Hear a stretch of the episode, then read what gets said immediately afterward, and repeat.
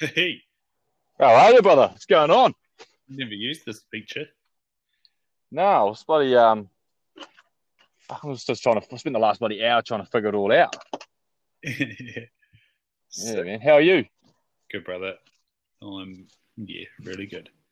Just been, um, you know, building Duplo houses and reading books. What else are we doing? Running around the garden, um, pushing the swing, kicking the soccer ball around, making hearts. It's all on, brother.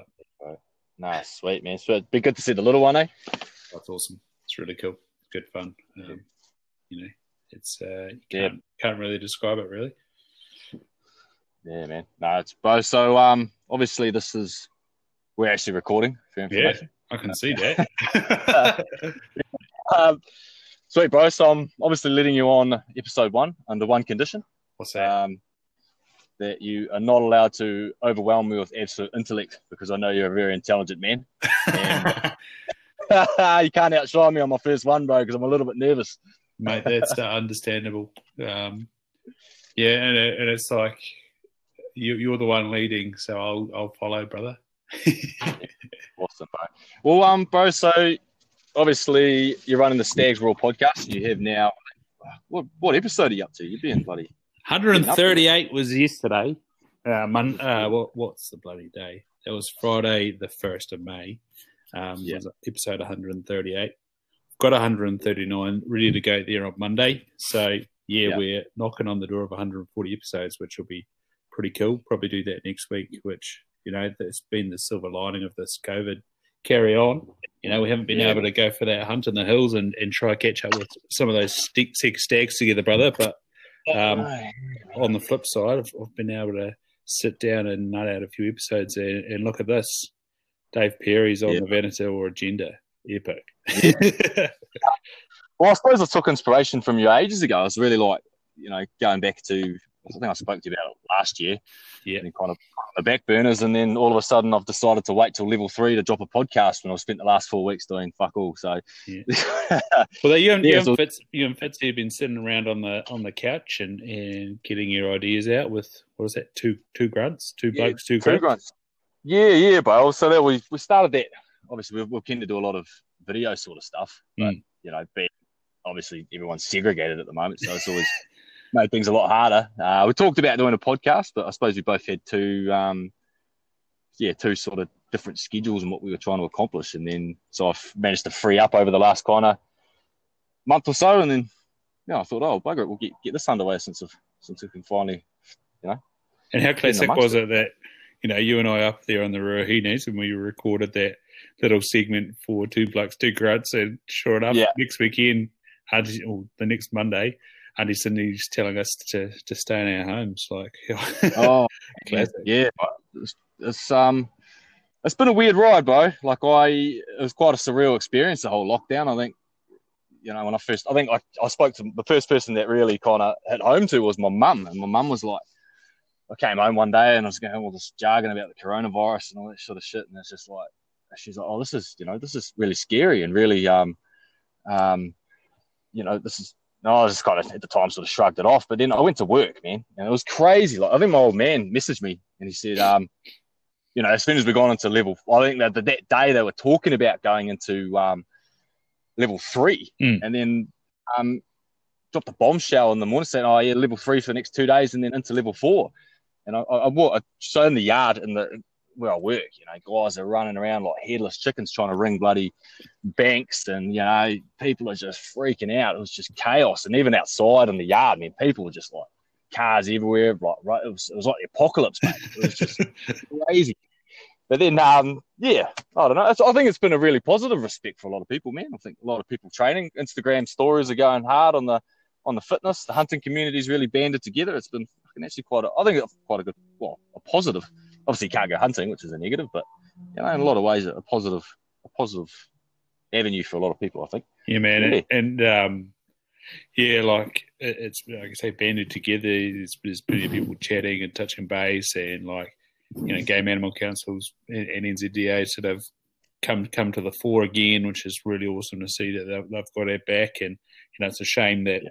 they're not fully listened to, but they, to to march that agenda back a little bit and and you know get a get a mention in the prime minister's speech like hey we should be stoked, stoked about that at least it's it's front of mind and it's yeah. been talking about on on the mainstream media you know hunting and things like that and even insofar yeah. as it's ticked off a bloody activist animal activist to write a a uh, two page oh, two page spiel and and, and uh, try to get her agenda across you know just it's just one of those but, things that makes you makes you think and, and solidify your own thoughts, I guess, and, and, be you know considerate of the of the arguments of why you're doing things, and, and ask yourself those questions: Is what I'm doing the right thing? And I think most of us will come to the realization that you were doing a good job, and, and full credit to Matt Gibson for you know rebutting yeah. all that. Hey.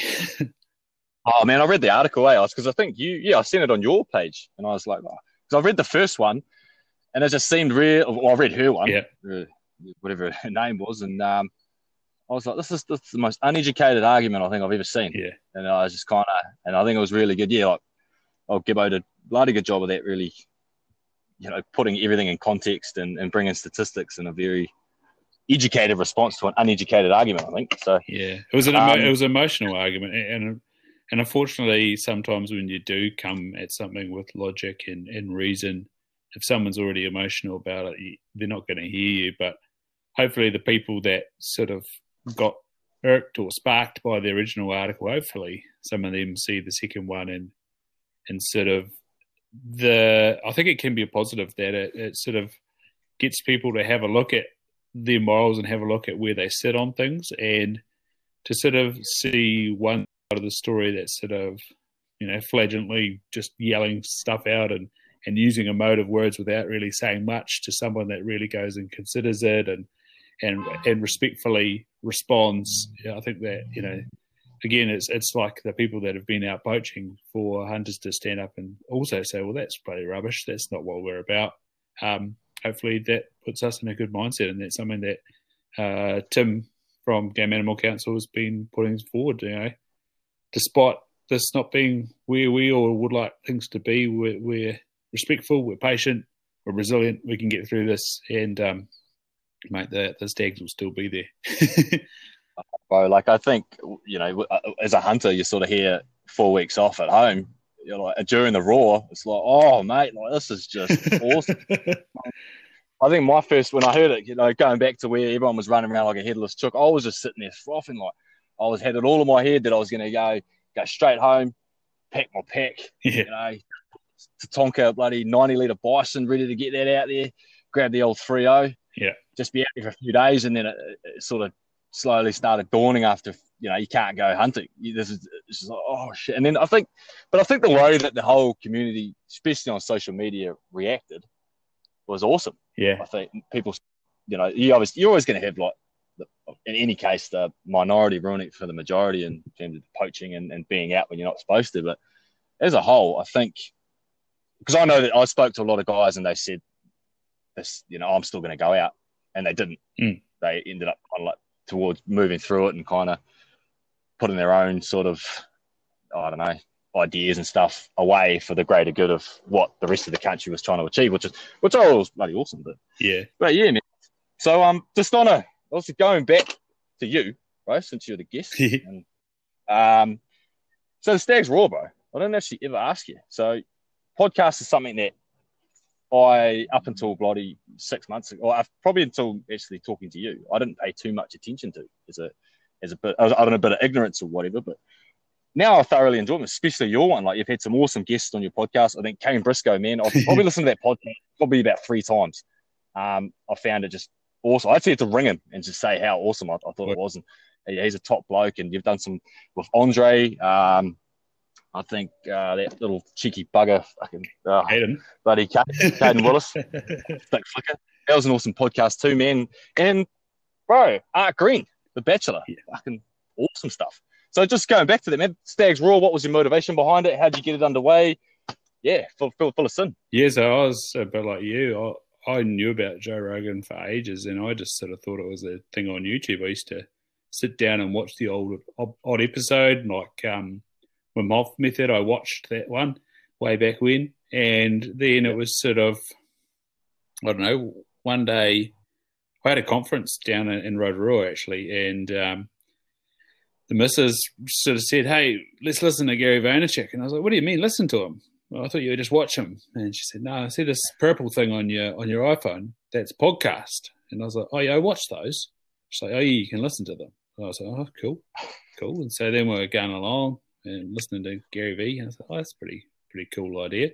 And then so got home and and chucked chucked up the app and found Joe Rogan Experience. I was like, "Oh, wicked!" And then I found Tim Ferriss, whatever he's called uh, might just be Tim Ferriss and Gary Vaynerchuk at the time. So these three, and yeah, I was tuning in, and all these episodes kept showing up. And you know, downtimes at um, going to work and driving to work. I was I was driving around the Waikato at the time, and then this bloke Dan Doty jumped on, and he was talking about how he used to film with the meat eater guys, and um, how he's into you know making men and blokes better, and he's he's got this thing called Everyman, and it's about guys coming together in the wilderness or, or in this barn in, in, Massachusetts and just sort of getting together and figuring it out without the influence of, of media or or uh, you know what you should do. And you know, it's not psychology. It's not a not a sort of tear fest. It's a pull, pull yourself together type thing in, in the support of other blokes And I was like, oh, that sounds like rugby without the rugby.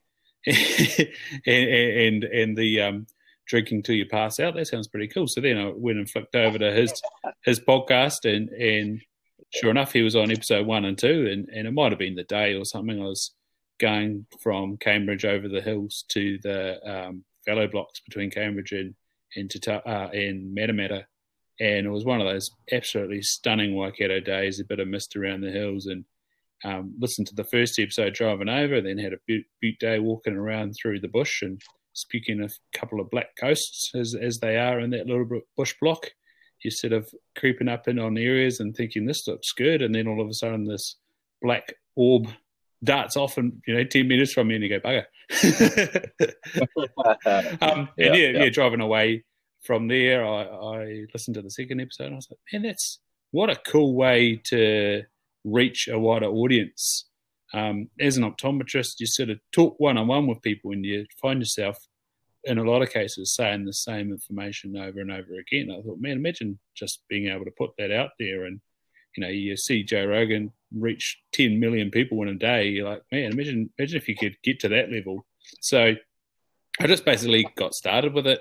Um, with this app here, Anchor, I sort of started playing around with five minute thought things to get started and talked about rugby and mindset, and then had an episode with with my mate. Uh, we talked about ketogenic lifestyles and, and CrossFit and swimming, and then another one was my, my mate um, in Waikato who runs this uh, non-profit called the Water Boy, and that's about uh, getting young kids that are sort of underprivileged involved with sport, breaking down barriers. So you know they get them a bike, they get them the gear, so that there's basically no excuse, and and they get to be involved with sport, and the and the company that sponsors them gets a bit of content and a relationship, and it's really awesome for these young kids. And um, so yeah, I started talking with a few guys, uh, Tony Dodds and and Eddie Dawkins that, that I knew from down south, and yeah, went from there, and then carried on talking about health and strength, and then about I don't know forty episodes in or so, Tahrmageddon happened, and that's when a bit more hunting started to enter the podcast. So yeah, it's been a, a weird journey. I don't know where, where I was going with it to, to begin with, but it's just now a case where I can have a wicked conversation and meet a whole bunch of people, and it's a bit of a backdoor into having a, a sit down with your idols, whether that be in person, um, which I'm hoping to do more of once we get out of this COVID, or across the internet. Been using Zoom and um, yeah, uploading it through this platform here that we're talking on Anchor, which as I said, this is the first time I've used this feature. It's bloody cool. yeah, man. I think um, so.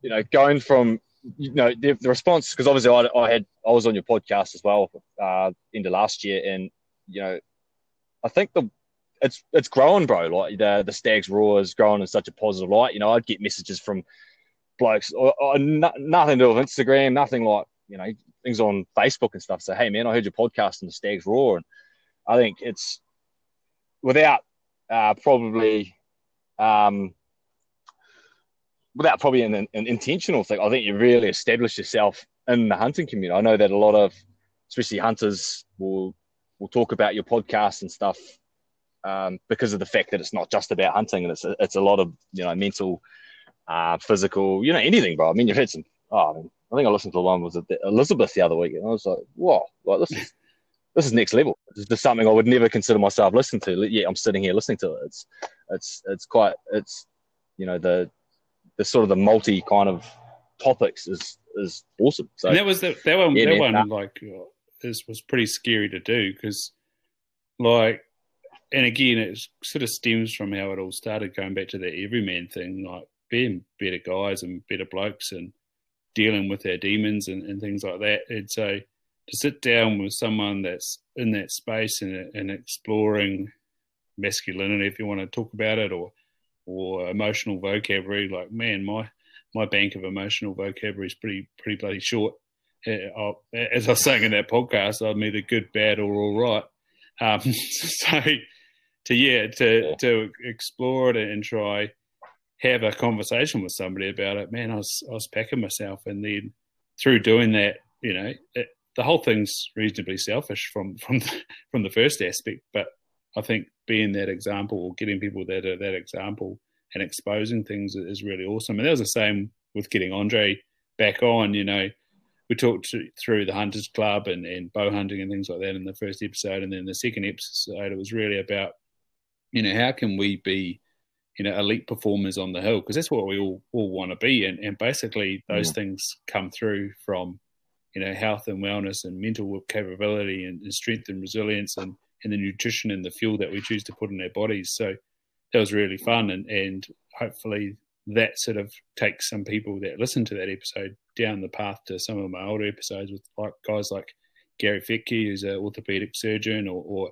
Shawn Baker, who's a, another orthopedic surgeon that just basically eats steak. Um, and uh, yeah. yeah. you can sort of open your mind and get exposed to different things and, and go down different rabbit holes, and and we can all be these even more epic people because I think hunting already gives us such a, a level up, and that's why I'm you know cavalier on doing it. Why, why despite not having success in in public land for ten years, I was still at it because you don't have to take an animal to have a hell of a time out on the hill.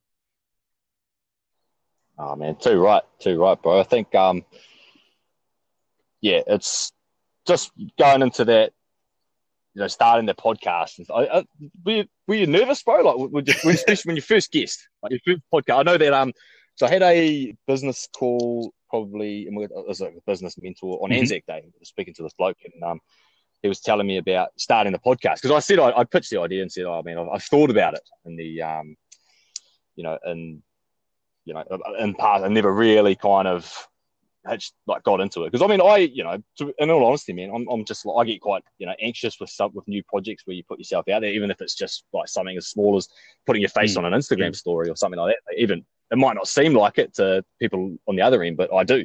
So the podcast is quite scary, and then yeah, I said to him, so I said the same thing to him. I said, oh, look, man, I'm look at doing, uh, like starting one maybe, and just like, but like for these reasons, I don't do it because I get you know anxious and you know I don't know what to say. Am I intelligent enough to do it? Am I this and that? And kind of overthink it. And he just said, mate, if you go back to Joe Rogan one mm. and hmm. two, you will see how rough it is and how compared to what it is now.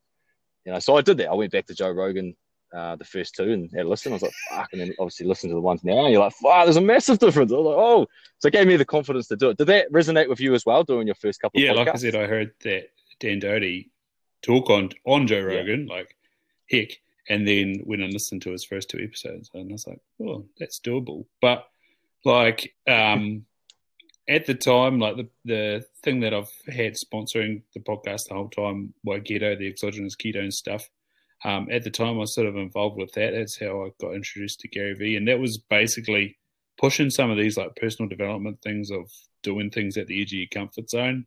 Um, I heard this thing last or two weekends ago that was like when things are exciting and, and scary at the same time, you should probably do them.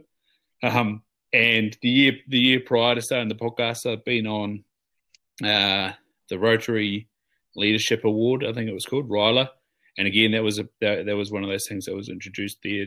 Um, was that you know nothing happens in, inside your comfort zone. You've got to sort of just push and pad the, the boundaries of it, and, and that's where growth starts to happen. So that, that's sort of the mindset I took took to it. By by all means, I was I was nervous. By all means, I had like all these questions written down. I um, I was scrolling back through the other day to have a look at the time span of, of episodes, and mate, those first ones I was lucky enough to get get half an hour blasted out, uh, and, and, now it easily goes over an hour, and, and we've got a quite a few there pushing two hours. And, and, when I had a yarn with with Paul Michaels, and he's got a hell of a setup, um, we managed to blast out three hours, no worries. So I think it just becomes practice, being comfortable, um, and yeah, you you start to ask better questions and things like that. But even so, it took me like thirty or forty episodes before I put the the notepad to the side and and just started freeballing it. So you know, as you say, you just go look at Joe Rogan. You know, episode one and two, he's baked out of his mind. He's sitting there on his laptop with Redban, and they're just answering questions over the internet. Like, man, that that that's where thirty million dollars a year starts. yeah, yeah, it's um, but it's, it's uh, like you said, it's an awesome tool as as well as how as long as well as social media. Like, with, I noticed that you're very like you know your story. You've always got something interesting on your stories. I think you're you're always interacting with people. Um, do you find because I even now, obviously, I brought you on the podcast because me and you become mates. We've been out hunting a few times since the podcast, and someone you know comfortable to talk with, as opposed to if I brought on, I don't know, someone like Joe Rogan or maybe not, but someone like that who I'd be totally like, oh, like I don't even know this person. Am I going to ask the right? Am I going to say the wrong thing? Am I going to offend them? Am I going to get into an argument on my first part, podcast? Or, or, that sort of stuff. Do you, do you find you break the internet argument with Joe Rogan? yeah. Call it the podcast punch up or something.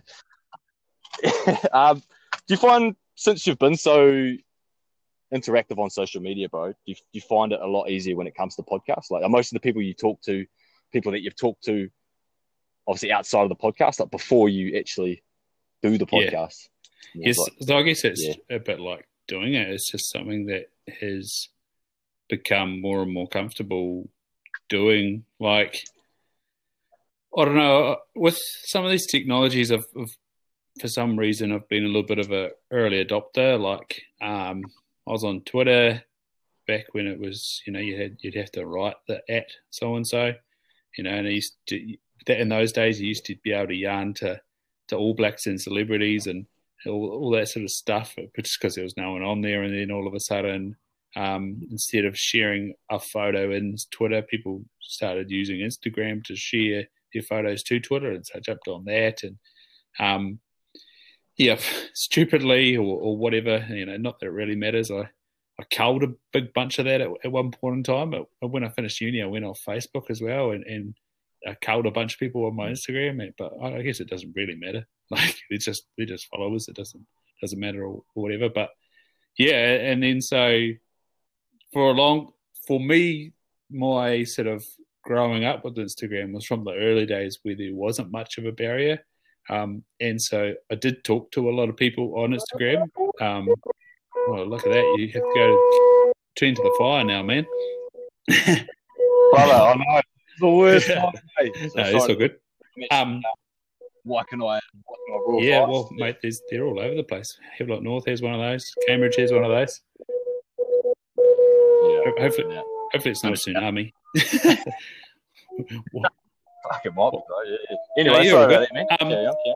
So yeah, the the sort of confidence to message people, I think it's just been me growing up with some of these social media things, and you know that's probably a blessing and a curse um, to to grow up like that. But then, like you say, the getting in front of the the camera, the the doing the likes of Instagram Live or, or Facebook Live, that really came about being involved with that um, Pruvit company and, and trying to push yourself out of, out of the comfort zone. Not that it, it got me anything, but you know the the skills of doing that have meant that I've practiced it a couple of times when it didn't really matter.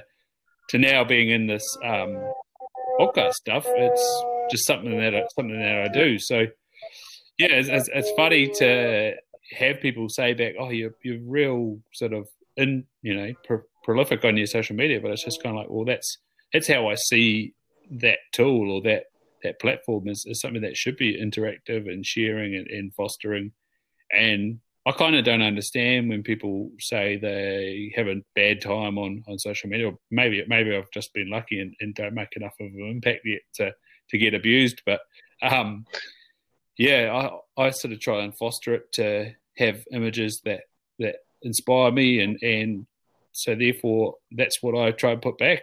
You know, following someone like Cameron Hanes is pretty special. That guy's that guy's relentless in his positivity that he puts out on on Instagram, and yeah, I just think it's really cool. And, and someone that's I followed from 2013, Keegan Smith. Um, he's just really, really pushes that side of things, and and I've had plenty of conversations with him, and you know, been now been a part of his network of, of real movement athletes and coaches, and you know, people that are trying to do things with media. It's just, yeah, someone like like that to interact with, like you're saying with business mentors, someone that can just sort of you can bounce ideas off, and and they say back to you, well, mate, it can be done. And that's one of the things that Keegan always says, you know, if it's not you, then who? And if it's not now, then when are you going to do it? So I basically do it. man. I think too, like, yeah, even like for me, social media was so, oh, I think, I think it was, um, you know, it was such a, which um, Kane really brought up mess in his podcast with you was um, saying how, you know, especially as Kiwis, you, you know, putting yourself out, marketing yourself is mm. such a huge tool. Um, and, and, going back into how he said, I would never put along the lines of I would never put my, you know, six months ago I'd never put my face in front of a camera and say anything, and then now he's you know mm. doing it on the regular. And I, I, I rang him and I said to him like how, you know, how I think that resonated with me because I was a, I felt the same. Like I would, um, you know, I'd never I never wanted people to know anything about me in social media. I think my Instagram, my first Instagram page, but I think I had like I had a page, but I think it was like two photos with about 100 followers, which was my family, and then obviously kicked up Venator and listened to a few people. You know, made some decisions that were probably not the best light of what I was trying to do with the brand. Hence, probably why I've stayed off um, the story and stuff as of recent, just to really take a look, good look, or step back and have really have a look at what I was doing and what I was trying to accomplish. Um, but yeah, like as you're saying, that the tool of social media is such a, especially with this day and age of how massive it is now. And going back to how you, I've heard so many guys say how when Instagram first started, how easy it was to you know get yourself out there. And you look at the people with the big followings now; they were the ones who got in mm.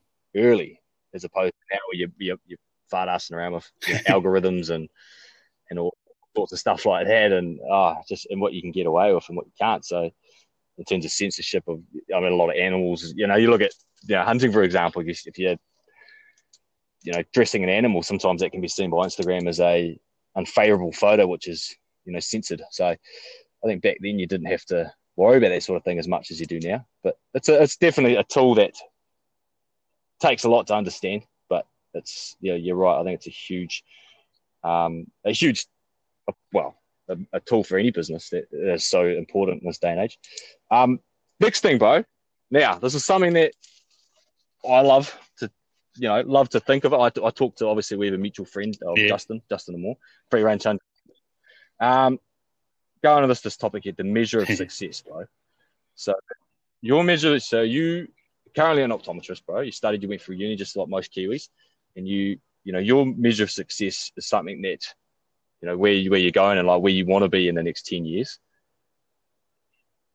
A deer farmer, working on a deer farm, which is fucking awesome, bro. I think that's something that's so positive. I think it's it's awesome. Do you want to do you want to touch on touch on your dreams of farming and being a deer and yeah, working mate. on a so farm? like it's funny this topic started to come up a bit again and, and I don't know why, but things tend to come in waves. And when I finished uni, I, it was a couple of years after I, when I moved first moved to Cambridge. I started a blog, Stag Ryan, and, and and I've had this catchphrase or sort of description on there the whole time.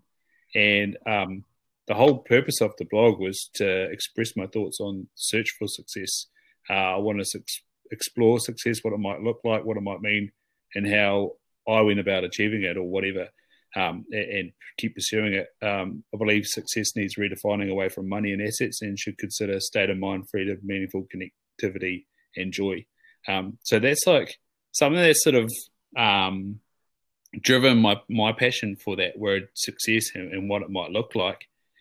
And yeah, with I don't know why, but you know, it shows up in basically anything that I create. I put the word stag in there, but um, there, there was a sort of accidental nickname from when the the Southland Stags finally won the Ranfurly Shield. We all changed our Facebook names to um, you know, first name Stag, last name, and then I moved to Auckland and, and, playing rugby for varsity up there. That became my nickname all of a sudden. So I've, I've, sort of stuck with it. But yeah, from you know growing up in Southland, family friends that own a deer farm, um, obviously the Southland Stags themselves, just and the amount of people that are involved with hunting down there, it's just always been one of those image imagery things that I've associated with um, the of the Glen.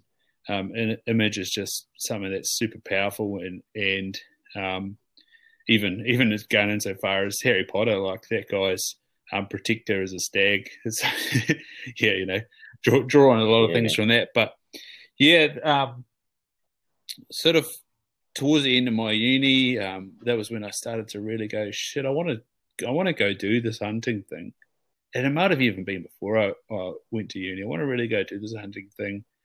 I'd I'd love to have a deer farm, and so obviously when you look at rural land and farms of any decent size that are able to operate, you need a fair chunk of capital, um, and so the best place for me is probably to stick with what I'm doing as an optometrist and, and try grow that and I don't know, look at business and, and, and side hustles and other income streams and, and land and developing land and moving up land and things like that. But when I get there, the key way I want to do it is, is sort of this integrative regenerative practice, um, have plenty of trees around, uh, foster habitat for uh, bees and, and game birds. So I think pheasants are another one of those real buzzy imagery type animals, um, hawks and falcons, quails, um,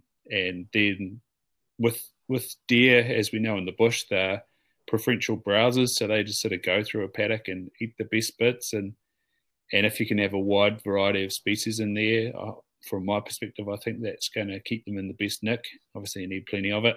Um, but then you're sort of left with this interesting little paddock that has the potential for weeds and things. So to be able to chase those with with the likes of um, sheep or goats or cattle, and then if a paddock needs turning over, using things like pigs and and chickens to do that um, is sort of where I want to go. And then integrating like orchards and and acorns and things as fodder and and food and things like that. And then from that develop some sort of destination restaurant that um, when I was living in Australia, one of the places I was in was near Byron Bay, and there's two places there. One's called Harvest at Newrybar, and another one's called the Farm at Byron Bay, and they have this these restaurants that really foster the farm to table type environment.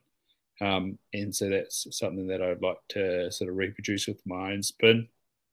And then um, going back to the sort of everyman stuff, create this sort of barn, I guess, that has gym equipment, uh, archery range, axe throwing, um, have plenty of trails on the farm where, where you can go sort of hiking and mountain biking and quad, quad biking through it and um, have ice baths and saunas and sweat lodges and accommodation and just basically create this retreat environment where we can come together and and yeah be be free. You know, much like when you go out on out on a hunt, go real go real primal and, and mm. do things that are real challenging that expand your growth and, and get rid of the facade of, of chucking your, your shirt on and, and, and walking into the, the office under the artificial light sitting in front of a computer. Um, yeah, I think that's a real powerful thing and, and also might create a bit of a, a rite of passage for guys in New Zealand that connects with the past and and also allows us to to move through into the future with a real identity of who we are as a person, as opposed to the sort of things we associate our life with, whether that be our job or cars we drive or the suburbs that we live in or, or the schools that we send our kids, which, you know, maybe it's coming from from Southland and, and not seeing too much of that. That that that sort of I find that really interesting about New Zealand culture that we are so entrenched in this and which rugby team you support and you know, there's a whole there's a whole bunch of things that aren't really yeah. about the identity of a person. They're just about the little boxes that we like to pigeonhole people in. And that's one of the one of the questions. You know, what do you do?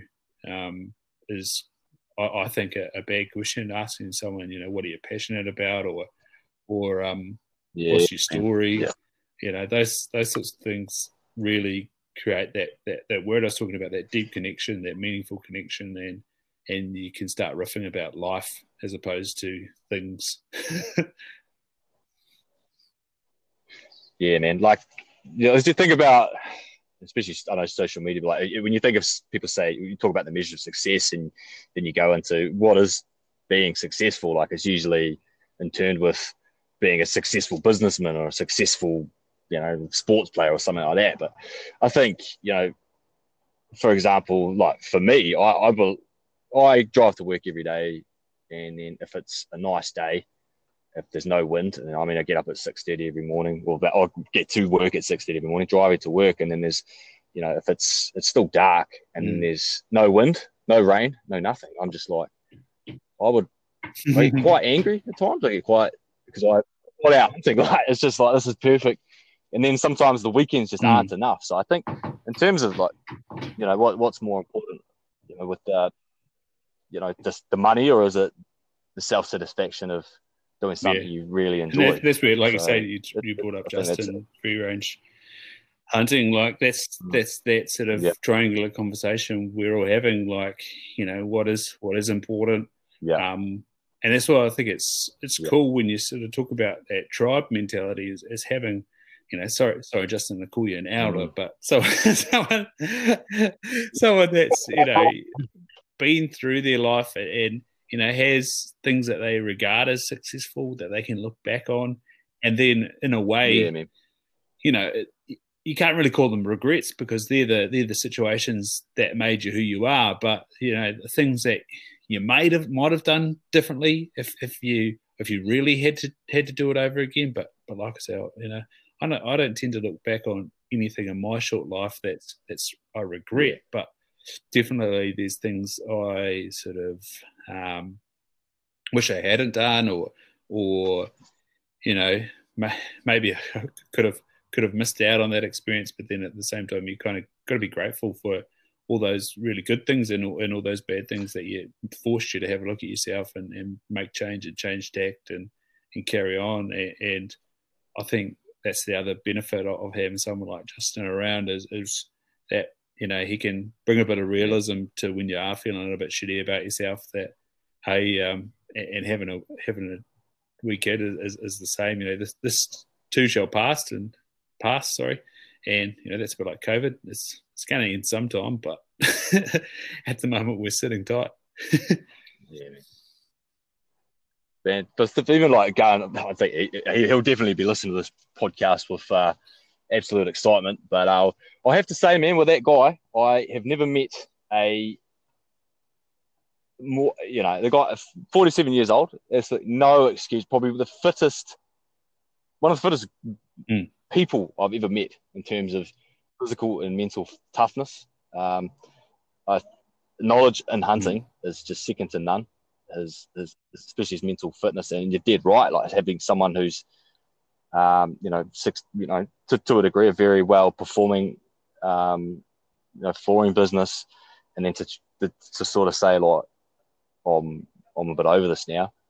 I'm gonna, you know, follow something I really I really love. It's, it's actually really inspiring to be around, man. So Justin, I know you're listening, bro. I know you got a big smile on your face, so I look forward to look forward to hearing your input on all this too. But um, and then going back to you know almost with Justin some topics we talk about, bro, that me and you talk about too. Right, hunting gear. So I know that you you were sporting the First Lite. Are they the storm type uh, pants? They're the, the obsidian the, pants. The so one. New Zealand, New Zealand Merino.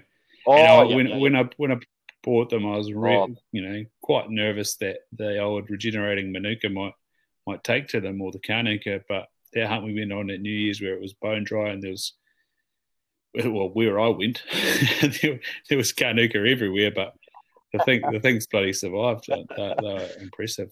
Yeah, and you know you and I put them to the test that day. What what we went for a swim and I just chucked them in the water and yeah. so what what happens when we do this and we cross plenty of rivers and man I was, I was, I was stoked. I love New Zealand Merino yeah. and and that's why um you know unless unless somebody else and especially a New Zealand person comes up with something that meets what the the Sitka Apex hoodie does, then you know I'll, I'll, be happy to support them. But man, um, function and design uh, are what I look for, and, and yeah, that's that's that's me in terms of sporting gear. But then, like shit, I've made some mistakes. That um, that mantra of buy once, cry once is so freaking true. Like, yeah, my my yeah, my pack is like this yeah, um, pack yeah. that's was a Macpac, which just means it's not going to bloody fail on me. That's the problem. Uh, I'm going to have to bite the bullet again. I'm going to have to cry again. Um, look at, but it's it's it's set up for traveling, and which which just means that when I'm out on the hill, I've just kind of like collapsed yeah. down this big bloody bulky pack, and I'm like, yeah, oh man, and then and then the bow, you know, I sort of bought that to get an introduction to bow hunting, but man, it has it's come without its um its issues, and, and I guess it's again, you know, you don't regret things. It's taught me a lot about bow hunting and, and what it what you know is crucial for it, and, and I'm excited to learn more. But man, it's one of those things you, you go some days and go, oh, that was a that was a bugger. I should have should have waited longer. yeah, man. Going going back to that, like, if obviously you have your two or your three sort of, well, or your four, I suppose four uh, hunting New Zealand hunting brands, which is obviously, you know, the, the, top, the, the main one would be obviously Stoney Creek, and then you you're pushing, you know, Hunter's Element with Bushbuck and Swazi and, and Swazi. hunting. Now, this is a pretty yeah. and Swazi and, and Swazi, yep. Um, so you push it, those five brands now. So they are, you know, they're obviously New Zealand based brands. Uh, I think Swazi were the only, hmm. They've gone offshore. I think their wet weather gear is still made here, but I think hmm. all their fleece stuff is made abroad.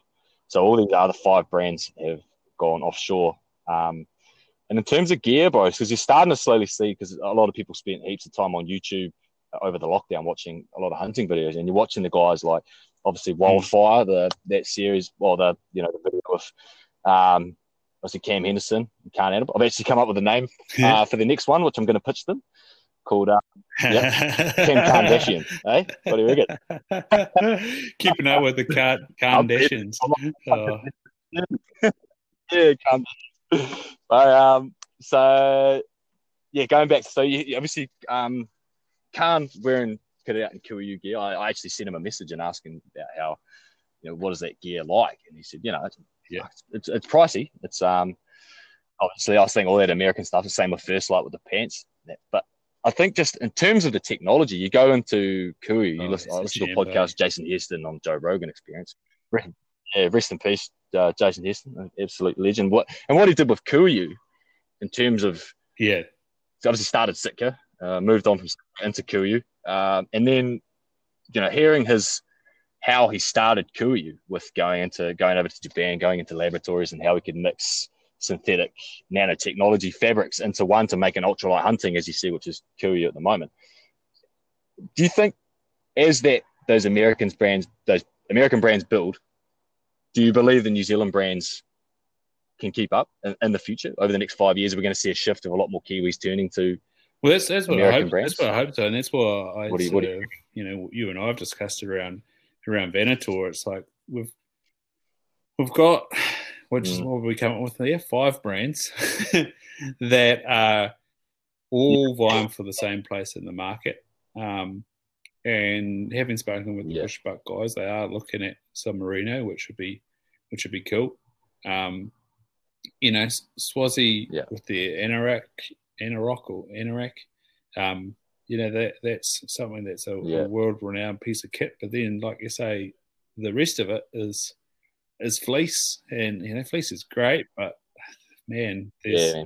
we've got this thing mm. in in New Zealand called merino, which is just such a good piece of material, and, and you know, small small plug for my my mate down Yeah. there at Hawke's Bay that I'm living with, Mohair as well.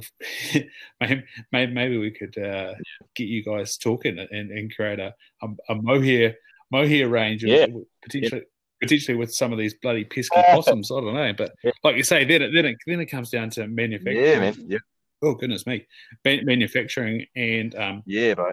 you know that's that's probably where oh what what are they bloody called the merino company that's down in, in the south oh, icebreaker you know that that's something where Icebreaker. Yeah, man. Yeah, became just such a huge risk is is when you then take that ne- next step you've got the idea and you've got the concept into manufacturing and, and scale of things. Like you know it's it's a scary place business and i suppose that's why we don't all do it.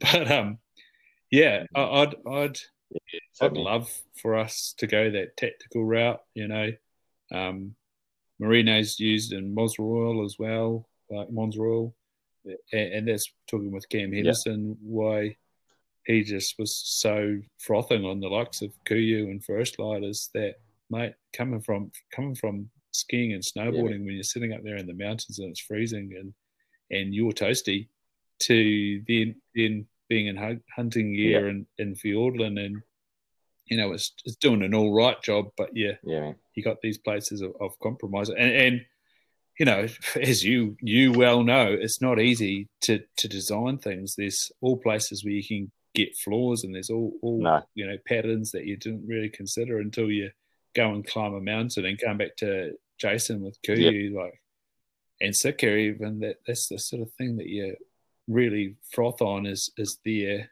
research and development as guys in the mountains chasing stone sheep like Yeah.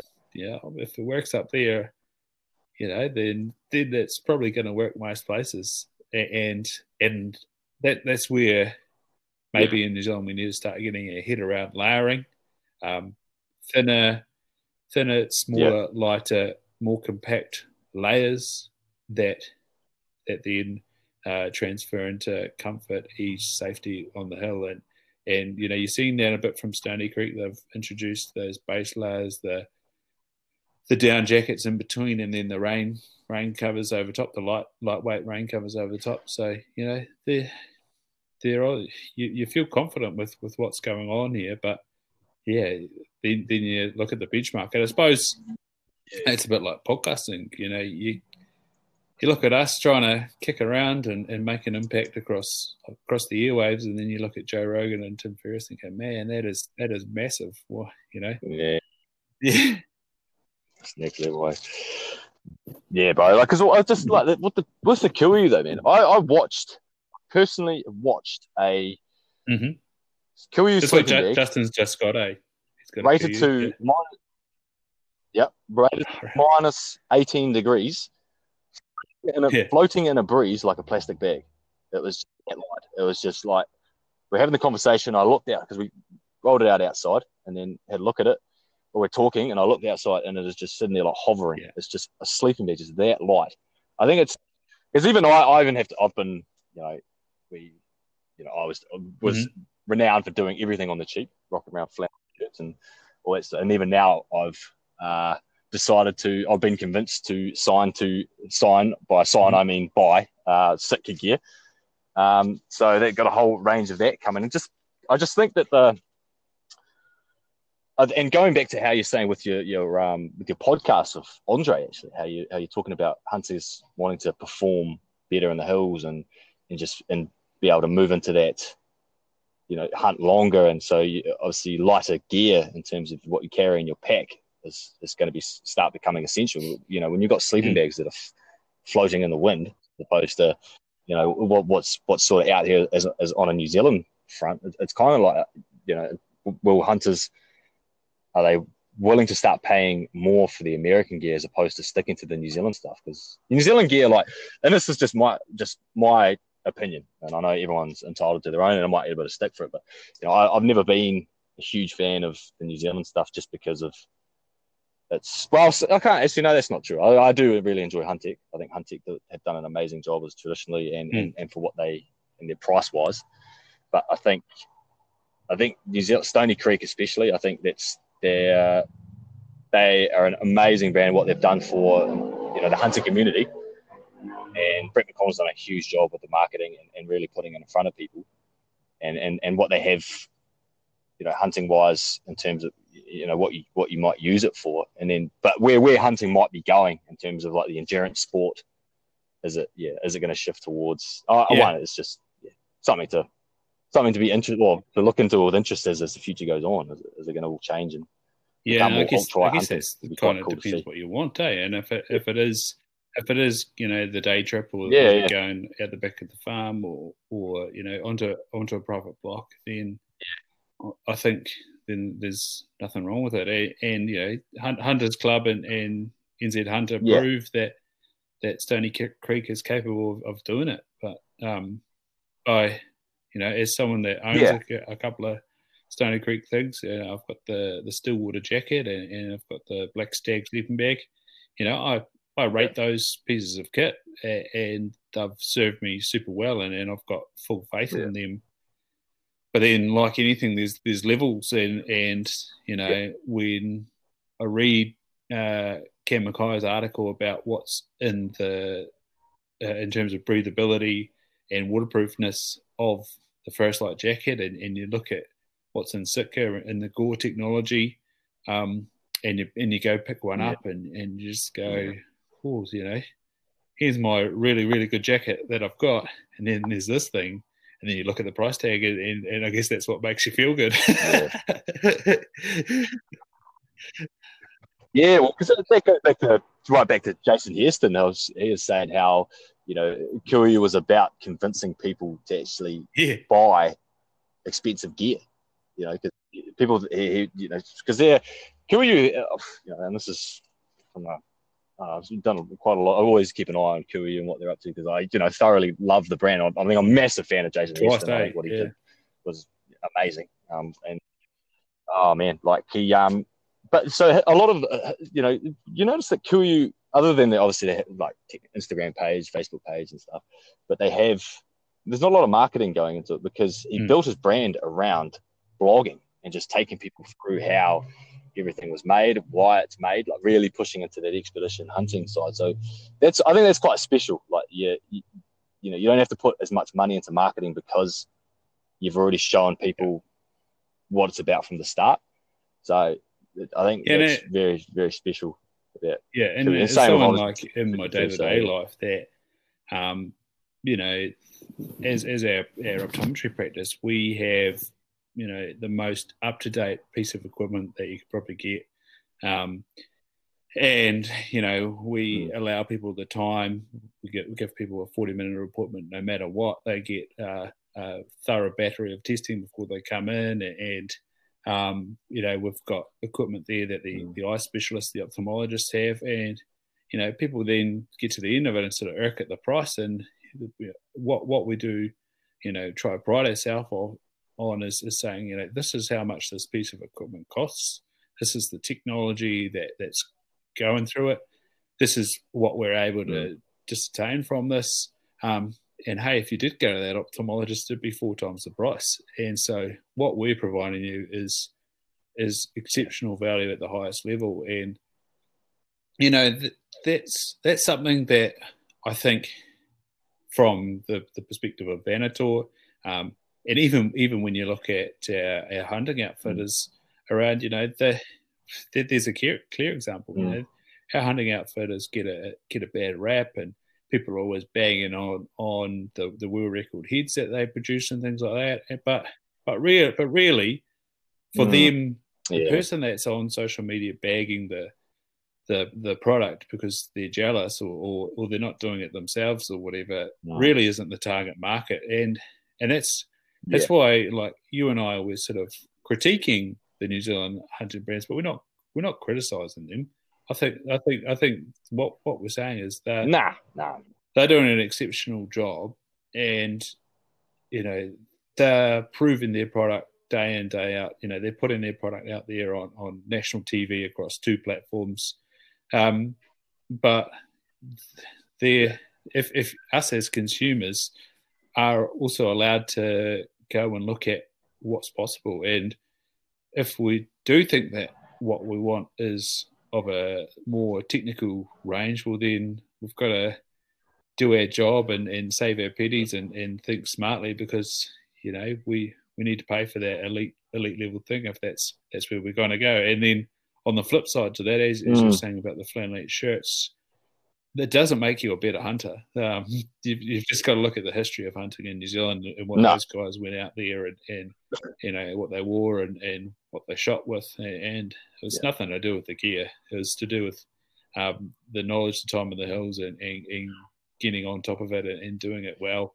Um, so yeah, it's just you know it's it becomes sort of first world uh, type questions, but yeah, it's just a real fascinating conversation. And you know, out on the hill, you and I throw around all these brands and what they're doing well and, and, and things like that. And so, yeah, it's not it's definitely no criticism. And and you know, you're yeah. out there trying it, and you know the challenges of it. And and I'm not someone that's out there trying it, so I've got no idea. But um, yeah, I've I've, I've we're not taking anything away yeah. from from what's been done and what's established, and it's it's all a journey and and and you, you're seeing the evolution of all these brands um, as time goes on and, and more and more influence happens and it's more of a worldly place and like I say we're exposed to more and more of these other brands and what's going on in the states YouTube and Instagram. I think it's exciting. It's bloody cool. Yeah but I like just go the you go into the um going back to you know what, what when you're making you a better hunter. And so I think gear going back to what sort of like said, what, what sort of hunting you're actually doing. Like yeah, as you say, like going out on a farm or overnight hunts and all that sort of stuff. But you know, when you when you're going, especially moving down south to the tahr hunting and and Fiordland, and a lot of shit can go wrong. And one thing I've learned, and obviously, you know, it's a big of going back to the legend of Justin saying to me, you know, your gear, and it's a big thing I learned in the army too. Like your gear can, te- can technically be your lifesaver. You know, if you if you fall off a cliff, or you know, cliff, if you yeah. make a fall on a mountain while you're out shooting tahr, or if you you know get the weather, you know, Fiordland is insane. If you were caught out in that weather with the wrong gear, you know that essentially is can be you know you you rely on your gear to survive. So it's I think that's another thing to worry about. That obviously comes into the the levels of what sort of hunter you are. If you're you know, going into the if you're the North Island pig hunter, or you're the you know the weekend warrior, or the you know the Cam and the big outfitters down south. I think that's a huge margin when you're looking at what sort of gear you go to buy. Because I think those New Zealand hunting brands do a massive, like a, a really good job of that. You know, just just just probably the probably the medium of the New Zealand hunter. You've always the middle covering sort of heading into the advanced and then covering yeah. the medium to oh, and all the way down to the beginner. I think they do a really, good job of that. And then and then promoting hunting. I think yeah, Brett McConnell, amazing job. Uh, I can't remember the guy's name who runs Hunters Element, but even he's got a cool story, bro. Inspirational story mm. about how he started. I think 21 years old with garters in his parents' garage, and then when I drove up and down the country, there was no social media back then. I think it was like 2004 driving up and down the country selling garters, and the garters flogged out, so he had to call them all back, sew them all up himself, sell them back, or hand them back out again, and then did that for so long, and then made his first range. I don't think, yeah, people can criticize Hunter's Element, and people criticize, you know, any brand. You know, it could be Adidas, it could be, but you, you never really know the sleepless nights and the, you know, the the financial heartache it takes for someone like that to put his heart and soul into a brand and then for them to just be able, you know, sit back and take criticism and go, oh, yes, sweet, what's, it's, you know, it's, it's not yeah. for you. Obviously, it's not for. It's not. You're not the, the right consumer. About, you're know, not the icebreaker. I don't think like for for all the icebreakers out there. There's a mm. there's a shit ton of people that took merino or took sheep fiber and, and tried to make a, a brand or a or a garment or something and, and do it at scale and didn't show up. Icebreaker is just the one that's left over and and you know, it's, it's, that's the real thing about business. Hey, there's this massive survivorship bias that happens that when you can when you can sit back and look and go, oh, you know, maybe yeah. if I own this business, I'd, I'd do this differently. But mate, unless you're freaking doing it, you've got no idea. yeah, yeah, that's it. that is it, man. Oh man, it's a, uh, it's a uh, it's also an exciting time, especially with with hunting and and, and I don't know what, what are the well, I like to think what the animal population is like at the moment, especially the place that we went to last time, yeah. old, old, of Dave Perry's Spot X, where he came away successful. Uh, well, it'd that's, be we interesting had to see that- how many that- animals are running around. we ran into. He, he might have had a bloody good spring. You know, he, he sounded all right, but we couldn't see what was up on top. Oh, yeah, oh. Yeah, man. yeah, yeah, bro. We have to go back in there as Well, as, uh, That was the same with on the farm the other day. I had, I had we the can, same before thing. someone else- made. Um, there's there's a tiny little bush block that, that we know that there's the odd odd stag in, and, and uh, we're in the middle of a fencing job, and my mate went back to the shed to get a few more tools. So I said, "Oh, I'm just going to go for a little walk in there." And like this is literally like one minute walk, not not into a bush. It's, Mm. it's between two farms, this little bush paddock, and um, yeah, sure enough, he came around to cut my wind, but I could see this big, big body and big face, um, bit of a muzzle on him, but not the headgear. And my mate reckons there's an eight pointer around. So just just looking at, he wasn't that barrel chested or main type stag, so I'd imagine that was him. But yeah, it's it's bloody exciting to have that bark, that that running down, the, and especially that boy that we saw up in the Ruahines. He had, he had two with him already. Um, and what we we came across three Yeah. more up that gulch, one that's not there anymore, and then you went back the next morning. How many more did you see in the morning? I've just seen I've seen a couple, seen one running, but I was as, as you were down um, sorting out the back legs of the one you shot the night before. I seen I was, Yeah, it's like it was just you know Nine? it was quite late in the day, like ten. well yeah. two probably get up there yeah, think ten o'clock, nine ten yeah, and then, um, but yeah, just to sit there on a you know on a sunrise and just have the heat on your back and just glassing up you know just this yearling, just having a good feed up on the face up from where you'd shot that one was it was just good man. Put the hard yards in that night, so just just really hunting is just such a Hey, amazing. that, was, that was bloody epic as well. Like you and Fitzy had been Yeah, walking can't- around the ridge the week before. Um, obviously we saw could see the pan that you Mm. were glassing from. What what was the sort of discussion like for you you two Mm. that day when you were across across the the valley or not valley? What do you call that? River riverbed floor. Yeah, and, and you're looking at the sense that not Well, that not that there was any yeah, shortage of animals I- on that face either. Man, we were Yeah. camping was was covered in booze. Mm. Yeah, man. Yeah, it was. Um, it was because obviously that was. I've gone in there with Fitz, and Mhm. it was the first time like a, a friend of mine had told me about it, and then I'd said um because I I'd normally hunted the Yeah. uh, what do you call it the western side of the Royal Ruahines, like the Palmerston North side, and then I was just like, we'll try this side on the on the Woodville side, on the Dannevirke side. So I went there, and we took Fitzy in. Um, we walked up the bridge and then yeah, looked down, and then I I seen that. I seen it, Mhm, and I thought, fuck. And then I seen where it might lead up to. And then obviously those faces up the back where, you know, hence we, we shot yours. And then I sort of thought, oh, fuck, it looks all right. And then um, I didn't, I, you know, like we were just having a look and I didn't think too much of it, but I just had it in my head. I was like, well, I think next time I come back, that's where I'm going to go. And then, funnily enough, we Yeah, and the best thing I went and had a Good- look at that result, so. area on the map, um, or on the Monday or whatever, and what's above it is bloody sensational. like yeah, when you look at it, when you look at it on the map, it looks Mhm. even more impressive. And yeah, we, yeah. only, you know, because because we only got so far before we saw the animals, we didn't we didn't really scope it out because we didn't need to. But man, what's what what it leads into and up and down and, and Mm. Where that stag went, like man, you know, we were a bit nervous that we were going to be running up a cliff face of of bloody sticks and and, and ferns, but actually there's a sensational little spur that comes off the top where, where that guy was hanging out and and that and that basin when you get up on the top of that and, and, and the Yeah. leading ridge that was in behind it, like what a spot, uh, you know. I get, I be, I'd be if we chucked that in front of Oh, bro. Justin, he'd have, Yeah. have some opinions.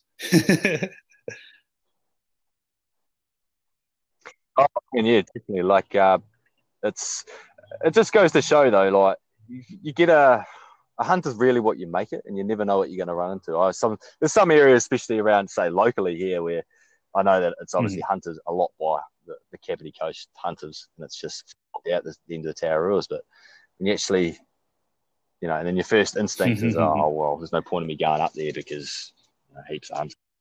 And that was the same sort of thing with that place. Like it is really easily accessible, and you know, there's a lot of animals around, but there's always uh, also a lot of other hunters, and you're sort of like, oh, yeah, fuck, whatever, like try it, and but yeah, you just got to really Yeah, pick a spot. Yeah. I think and just go for a good walk. You never know what you're gonna see. But yeah, I think um, keep keep keep. I think I'm going to start hunting a lot more the South Island, and I'm going to hunt a lot more, but extended amount of time, man. especially hanging out with old uh, Yeah. old Justin. So it should be interesting times. But, yeah. What about Mate. you, bro? You, have you got plans for Oh, this year? What have you Oh, got any? my my plan before your hunting plans, stuff was moving to just keep chipping away at, at Macintosh, um, and yeah, see if I couldn't find something. Um, but yeah, there's, there's where- I am on the farm. We're at the base of Sunrise Hut, so yeah, we've got some ambitions to go for a walk up there. A- a- And for me, it's really funny being on the farm and there's wild deer running around, and I just love looking at them and watching them and, and checking their behaviour out. And hey, if if the Mm. freezer gets empty, we'll we'll you know clean up some nice high nearlings or or you know young hinds and and um, keep the population at bay, especially at the moment when there's not much grass around. But for me, it's it's wanting to go up the, the mountains, eh? Get in, get into those bush, really challenge, do do the challenge, and so yeah, I think I think that'll be definitely a, place, and may, maybe go back to that that spot that we went to, and, and you know we could meet up there and and do a couple of nights this time or, or whatever. But mate, I'm I'm happy to to just keep it as it comes, and, and I think this year I'll be putting my name in the hat for for a Wanaka ballot again, and you know it's been a few years since I've done that, and apply for a Wapiti ballot with with the knowledge that that probably won't happen, but you know, yeah, a bit Mhm. like hunting itself, you you can't get anything if you're not involved. So yeah, That's it, bro. I'm the same man. I'll be, I'll be, I'll be throwing Yeah. ballots out left, right, and Yeah. centre as soon as I bloody can. I think so. Yeah, got to be in to win. So, but yeah, I think, yeah. But uh, in saying that though, bro, like I don't think the North Island, you know, gets enough credit for what it's got too. Like there's some, you know, the Tararuas, the Ruahines, the, you know, the Kaimais, Kaimanawas. There's a lot of areas up in the North Island that you know sort of get, you know, obviously don't have the same vastness and stuff as as like Yeah. Southern Alps and Wanaka and Fiordland and stuff. But I think there's still a lot of good hunting around in the North Island locally. Like I've, you know, something I'll, I'll, I'll definitely I've Mate, taken for granted in the past. still sort of thought, ah, you know, that's where I was nice, started but, out. yeah. You know, really trying to get the hang of it, and you know, I've still got a vendetta with them. And same with that little that little fellow block I was talking about earlier. Like, mate, I've I've been in there I think four times and seen seen those little black ghosts Mm. on I think all but one occasion. And so, mate, I'd, I'd love to take one out of them. And of course, they're incredible eating. Yeah. So that that'd be the other bonus of, of going back to that little spot. But yeah, um, I think everything's got its challenge and everything's got its element. And and um, mate, you're you're a privileged fellow if you're complaining about what we've got in this country. It's awesome. Yeah, yeah, man, yeah.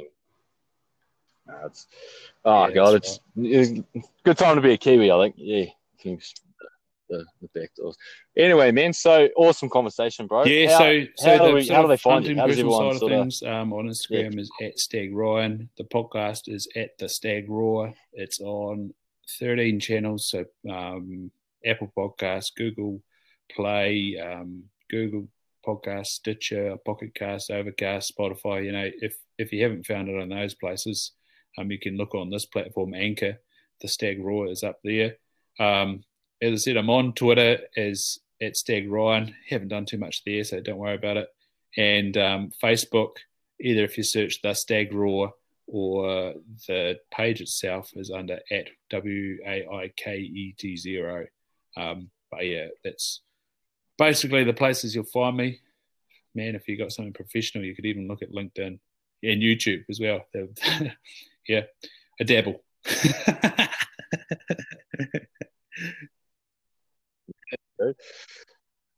And the other thing, dude, you always, I know she always put on the end of your podcast. What's what's the message you want to give to the folks? Oh, this is the first What time what you got been for- turned back around on me. inspiration? Um, mate, the I'll, I'll go with the tagline of my podcast, and that's um, living life less ordinary. So, the moment you do that one thing a little bit differently, the moment you start living an extraordinary life, and um, the more and more things you do that are less ordinary, the more and more rich your life is. And that goes back to that question we were talking about before: what is success? And and for me, I think that it's just doing those little things that are a bit less ordinary.